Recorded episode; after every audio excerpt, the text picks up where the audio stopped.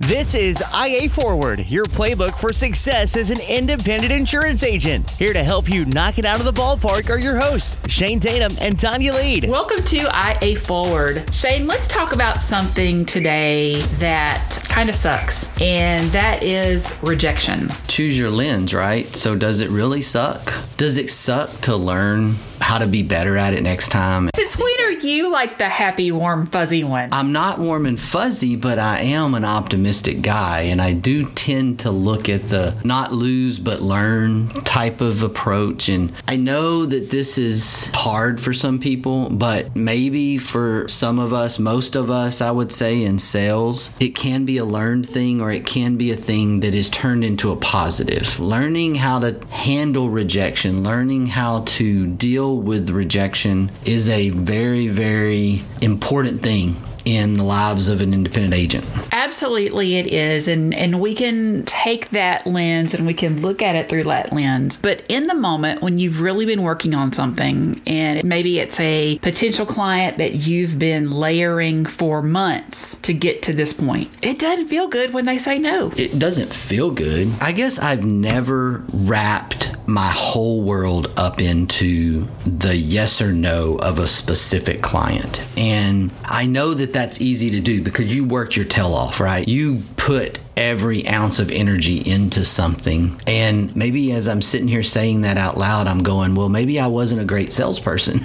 and so I'm having this moment right here, but it was never a moment where it became do or die for me when I was in this everyday sales environment. And I think I'm a pretty good salesperson. Yeah, I'll give you that. But I never wrapped everything had to happen on this sale. And if I lost it, the world was going to end. And you just have have to realize this is a learning experience or there's more fish out there in the pond, etc. Use all the cliches. That's the way I competed. Now, I will tell you that I have stayed up all night long replaying ball games in my head as both a player and a coach. And I think I've done that at much worse a pace than the losing of a sale and the losing of an account or I didn't get that account. And I pick on my very, very good salesperson, commercial producing brother in law. I'm not so sure that he's that way. He's more of where you're coming from. That didn't feel good. And pep talks have to happen and you have to kind of go through this process of, hey, it's going to be okay. Let's move on to the next one. But it's very, very easy to consume yourself with this account or this sales process. And I question whether it's healthy. And I know it wasn't healthy for me to replay those ball games and not sleep. That's where I struggled, is I struggled with the replaying of the game. And I did the same thing. And, and speaking of games, I have to give a shout out to my LSU Tigers for winning the NCAA women's basketball tournament national champs. And I have to say, I was so proud that I actually have the outfit that Kim Mulkey coached in for the national title game. I was so thrilled when she walked out that I was like, yes, yes, Giovanni did good. I'm surprised you weren't wearing the outfit during the game. That's not surprising at all that you have the outfit that she wore. I don't know why I'm I'm just not surprised at that. I assumed that you had a side business owning the boutique that sold her outfits. I know there's a Louisiana based boutique that actually makes and provides her outfits for her. At least that's what I heard. And so I assumed that you were some kind of secret shareholder on the side in that boutique. Just saying. I so wish. And she has collected her clothes for years. She's like me. She keeps and wears them for, you know, two or three decades. So it's not like she's spending all this money at once. But yes, yes. I Was so excited for her and was just super impressed with the girls from Iowa and how they handled themselves. And it was a very competitive game. Definitely some disappointment there. It was a little chippy at the end. Yes, yes. Uh, chippy is a very good word for it. But that said, I mean, I think we can actually go there because if we lose a sale that we've been working really hard on as an agency owner, and it puts us in a bad mood, it can affect our family members. It can affect our other team members. If you're not a solopreneur, it can affect the people around you. It can affect your kids. And the frustration that can sometimes come out of rejection is kind of like when you throw that rock into a pond and it affects everything around you. I rely and kind of come back to as an athlete and and just experiences there of winning and losing. Just this even keel and I've talked about it before I guess it doesn't affect me the way maybe it does some other people. And I go back and I give credit to my college coach at Oklahoma State for this even keel, staying the same, whether you're winning by 10, losing by 10, whether it's the first inning, whether it's the fourth inning, whether it's the bottom of the ninth, and the pressure not getting to you and staying the same. And I take that same approach to the sales process. We even have been accused accused in our agency group of talking to agent prospects of it almost feeling like we're talking a prospect out of joining our organization. And that's not what we're doing, obviously. But it's more of you look like a great fit for us. We look like a great fit for you. Here's the information, and this is what we do, and this is how we do it. We want you to make the best choice. And if it's not with us, well, then that's okay. That type of sales approach, if you even want to call that a sales approach, staying even keel and being able to control the emotions in that situation are really, really important to how rejection is handled. Because if you are so caught up in that moment of the sale, that you're at the top of the mountain and you are just hanging on and the no is going to plummet you and the yes is going to keep you there. That approach is unhealthy. It's never worked for me because picking yourself back up from the low, it can take a lot of time. Yes, it's your job. Yes, it's work. Yes, it's financially driven, but it's also not the end of the world. As a coach, what do you tell the girls that you are working with on how to handle that loss, how to handle what we would consider rejection in the sales world. As a coach, how do you handle that? The way that I've always talked about it after a game or talked about it at some point, it was what did you learn? The true loss or the true devastation is if you lost a game and you didn't learn anything, that's not a good place to be. Now, if you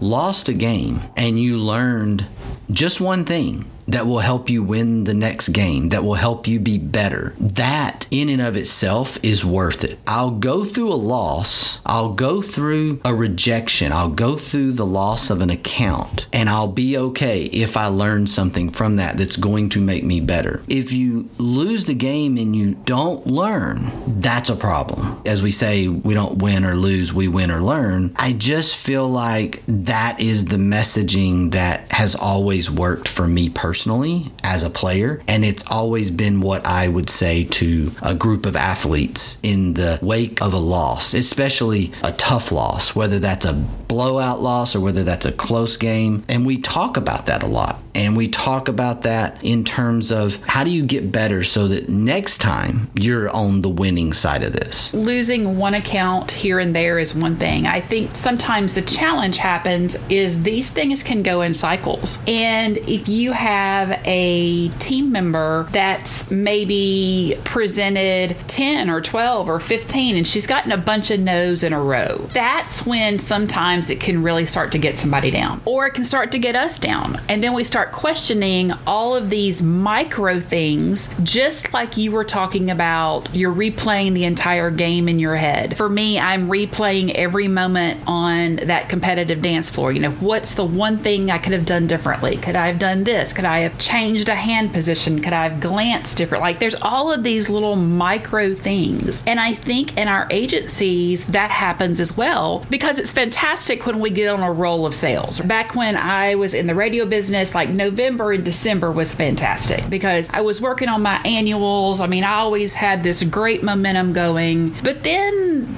January, February, March would get there, and I'd be like, well, okay. And I'd have to figure out how to pick myself back up because I was back to doing the little things that I had to do every day and getting those yeses and getting those nos, coming off the big wins, right? And so I, I think it's when we get into those cycles cycles of no's that it really starts to affect us. It's easy to let negativity creep in. And when the momentum is going and you're selling and you're winning and you're doing great and the rejections are far and few between, if at all, well, that's easy time. It's always going to be in the lows and the lulls of the seasons and where things happen. And, you know, insurance has that too. There's the peaks and the valleys. And, and I feel like over the last year, that's actually become a little less in the sense that the market is so disrupted that hanging on to accounts has been struggle, but getting new accounts has been opportunistic. You can bury your head in your sorrows of losing an account right now, or you can go play some offense and be the disruptor. And I think you got to balance both. But if you're sitting here going, oh my gosh, poor, poor, pitiful me, this is not good, I lost this account, well, then you have to be careful with that about just kind of letting that rejection or that negativity weigh you down because you're in a marketplace right now where disruption is prevalent and you can be a disruptor. One thought that I had in your dance world, and this would have been hard for me because I feel like there's some subjectivity to competitive dance. In other words, you're Absolutely. Kind, yeah, you're hinging on really the opinion of judges and others and I mean, we absolutely have rules. We have a syllabus. We have, you know, there are certain things you have to do certain ways, but it's an extremely subjective sport. Absolutely.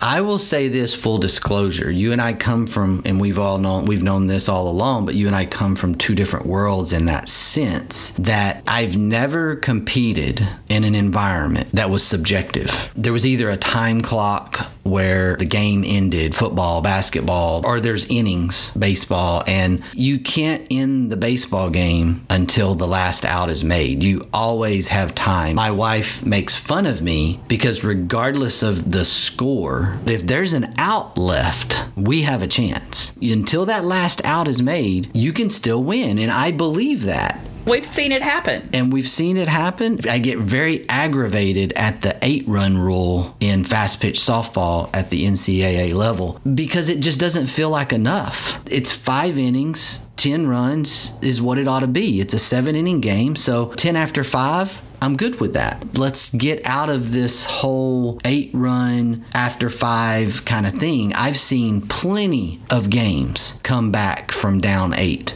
in the last couple of innings. But unfortunately, they don't give us that option in fast pitch. And I'm not even sure that the NCAA in baseball even has a run rule at this point because I've seen some really ridiculous 24 and 25 to 7 scores early in the season. I'll tell you the one that I think that is just as bad as rejection is getting ghosted.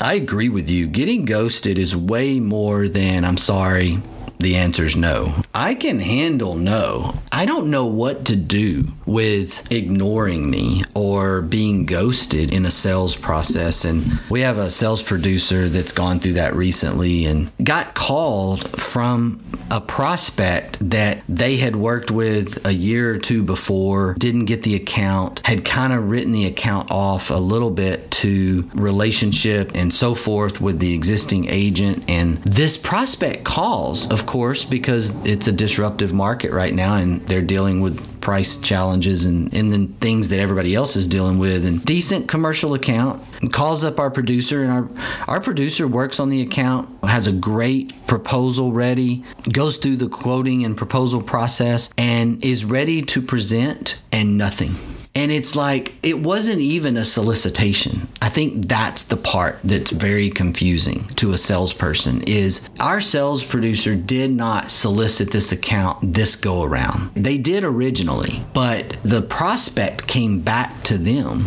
and they just ghosted. I'm like, write that prospect off. They call again, just don't even offer. Just say, sorry, we're not interested in doing business with you. And, and I know it's easy for me to say because I'm not the sales producer, but that part is the part that I feel has reached this societal epidemic a little bit that it's just okay to just ignore it. And I don't love that. It drives me crazy. I try to do everything I can as a business owner to not ghost someone who's trying to talk to me. You know, on the flip side, I think sometimes that happens with our sales teams too, and they may not even realize it. That if they're coming back with a great rate and great coverage, they're going to call back immediately. But we do tend to ghost people just a little bit if maybe we can't get them what we want to be able to get them. Over the last year, we have been working on this and really training and trying to help our sales team not be that person, not be this situation.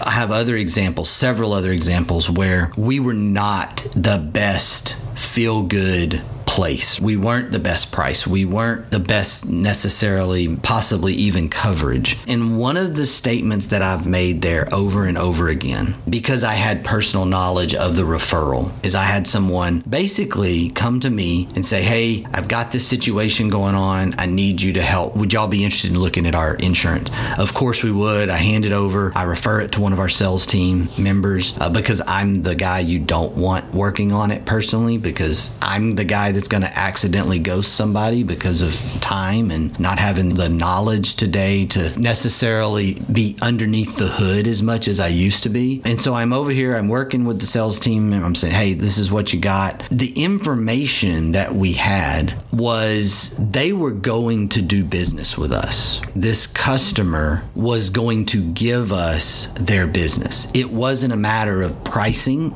it wasn't a matter of anything. They were done with the service they were getting and they wanted to do business with us. And my salesperson over here is working on this and working on this. It's a slam dunk. I didn't necessarily convey that to them. And they are spending all this energy over here trying to just turn over every rock. And it's like two, three weeks go by. And I'm like, hey, where are we? It's like, well, it just doesn't look good. Our pricing isn't where we need it to be. And I'm like, time out. yes, we want to do the best we can for our clients, but you are ghosting this guy who wants to give us our business. You can't do that. You need to go to them with the options you have. They are giving us the business. And so it's this misunderstanding of what it is that we're supposed to be doing. We're over here searching to the ends of the earth, and it just wasn't necessary. And it wasn't a situation where we were even in a bad place. When it all came down to the final picture, we were better than where they were leaving. And it was just one of these situations that caught my attention of we have to go back with the bad news or what we think is the bad news on a timely basis. Otherwise, we get to be the ghosting party. We get to be the people that are not providing the customer experience. That's what it all came down to is part of the customer experience is communicating and getting back to people and understanding that it doesn't doesn't have to be the most elaborately perfect scenario because we're really quick, as you say, to get back to people when it's in our favor. But when it's maybe not the best price or the easiest thing, we have a really hard time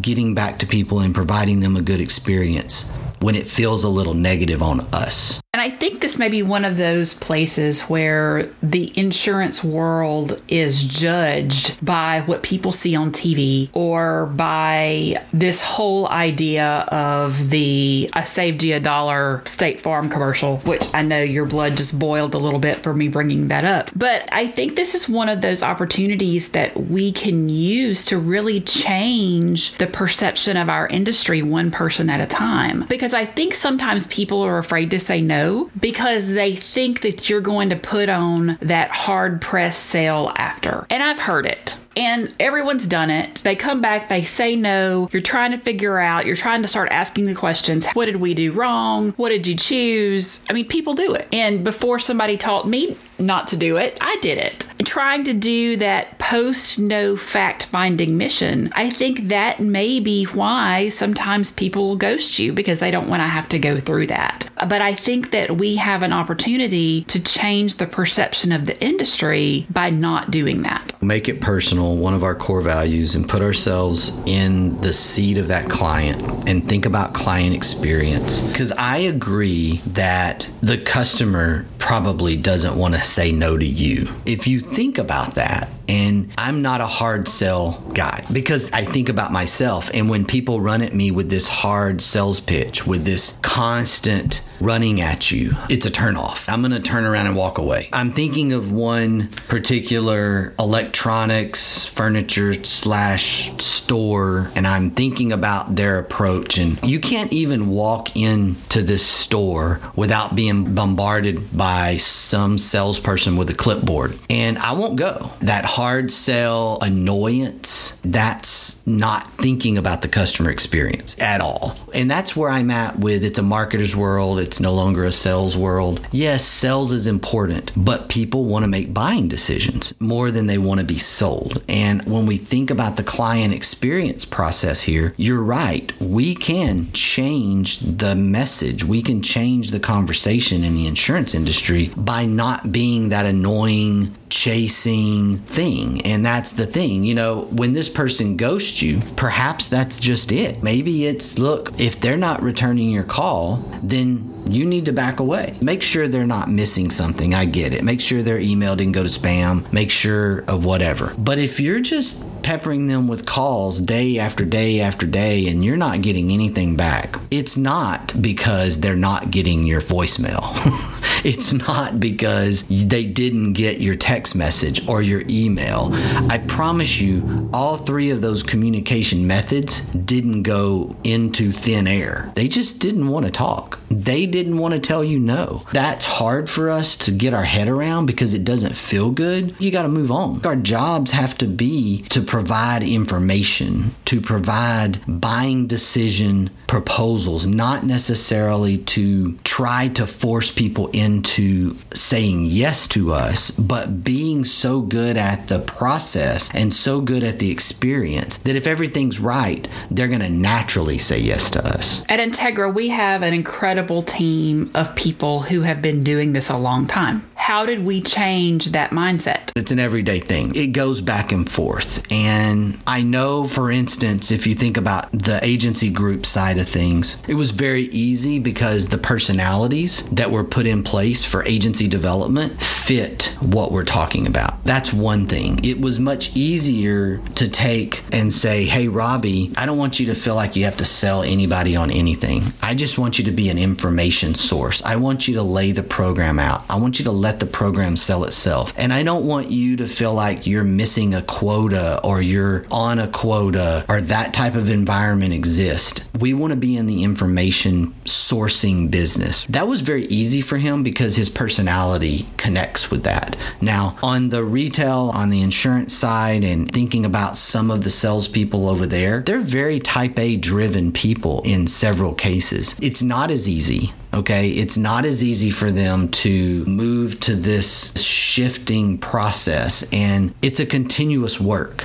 And sometimes they don't always stay there. It's this reminder, and it generally happens around the rejection. It generally happens around, I don't understand what's going on here. I was the best price. I was this. I was that. I don't know why I didn't get the business. And you do have to constantly walk them through, hey, remember, look, you didn't lose here. Did you learn something? If you did lose, and you didn't learn, that's the problem. I would say that it's not always perfect, but it has been a year, year and a half worth of ongoing messaging around client experience versus a sales process. When I asked that question, I was asking about our retail traditional agency, but when you brought up our partner program, it kind of made me remember that recently we had an agent that was trying to decide if they were going to come on board with us or with another group. And when he made the decision to come on board with us, some of the things that the other group said, we were kind of appalled about. There was a heavy solicitation. You don't want to go with them. Basically, just uh, throwing us under the bus. And it actually worked against them because